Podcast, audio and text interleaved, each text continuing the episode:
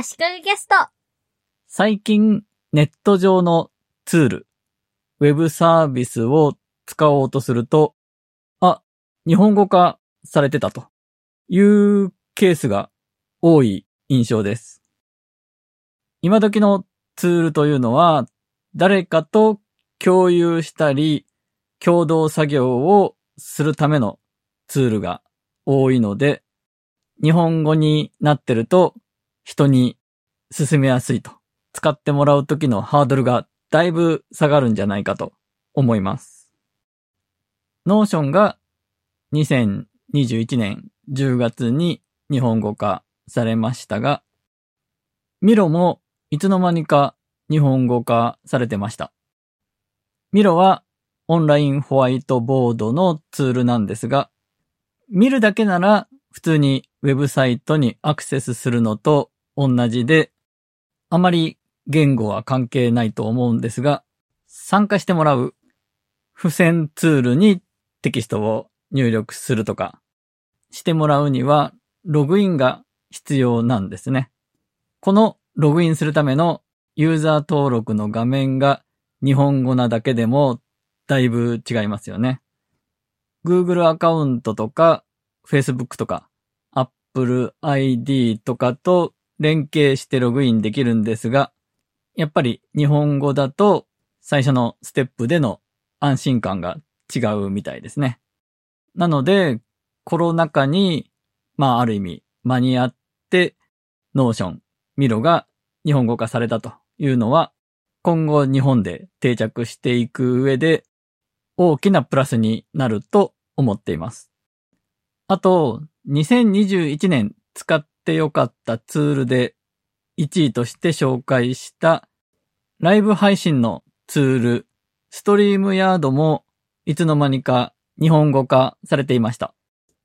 これもゲストとして参加する人がやることは大したことはないんですが、最初の取っかかりの部分でやっぱり日本語化されてるというのは大きいと思います。遠隔地の複数人でライブ配信をするためのツールなんですが、初めての人も招待しやすく、招待された側もわかりやすくなったと思います。あと私が使っている JOT フォームというウェブフォームの作成管理ができるサービスがあるんですが、この JOT フォームもいつの間にか日本語化されていました。お問い合わせフォームとか、注文を受け付けるフォームとか、決済の仕組みと連動して、オンライン販売とかにも使えるらしいんですが、そういうフォームのサービスです。フォームを作るときの操作としては別に英語のインターフェースでも構わないんですが、フォームを使うお客さんが目にする文言、エラーメッセージ的なものとか、必須項目が空欄になっています的な文言とかが最初から日本語になってるとだいぶ助かりますね。あと住所入力の時のフォーマットが日本の仕様になってるとか、日付を選ぶときにカレンダーを出したらカレンダーの表示がちゃんと日本語になってるとか、フォームのサービスはやっぱり日本語化されてる方が断然いいですよね。それでも私は日本のサービスではなく、ジョットフォームを英語版の頃からなんとかやりくりしながら使っていました。ジョットフォームの気に入ってるところは、今のスマホ時代に合わせて、フォームを小分けにできることですね。ずらずらずらーっとスクロールで長く入力欄が続いているようなページじゃなくて、最初に商品を選んだら次のページに行って、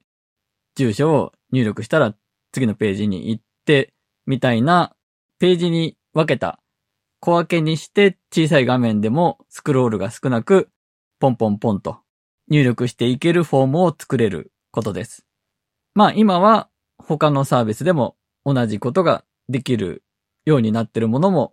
多いと思います。あと、Icons8 というデジタル素材を提供しているサイト、サービスも日本語化されていました。アイコンだったり、イラスト素材、写真素材、音楽素材など、いろんな素材を提供していて、グラフィック制作のツールなども提供しているんですが、提供しているサービスの多くのものが日本語化されています。最近 Icons 8の音楽素材、音の素材を提供しているフーガというブランド名があるんですが、それがリニューアルしたみたいで、なかなかいい感じっぽかったです。で、音源を音楽のジャンルごとで探せるんですけども、そこの日本語化が余計なことをしていて、ロックが岩になってました。家、岩、国、魂と並んでいて、家はハウス、ハウスミュージック。岩はロック、国はカントリー、魂はソウルなんですね。全部カタカナにすればよかったんですが、漢字に訳されていました。ちゃんと日本語がネイティブな人のチェックを通さないといけないですよね。日本語化が荒いサービス、サイトは、そういう翻訳がちょっとおかしかったり、あと変なところで開業されてたりとかも多いですね。ユーザーインターフェースに入れ込んだ時に、日本語にすると文字数が多くなりがちなんでしょうが、変な感じに開業が入ってるとがっかりしますね。以前、メジャーリーグの大谷選手の大谷 T シャツ的なものを見たときに、日本語が変なところで開業されてたんですね。日本語が T シャツに使われていたんですが。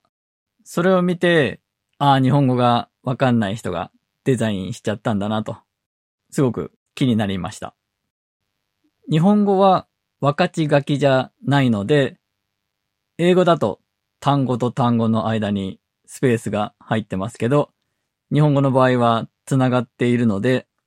日本語がわからない人はどこで開業してもいいと思っちゃうんでしょうね。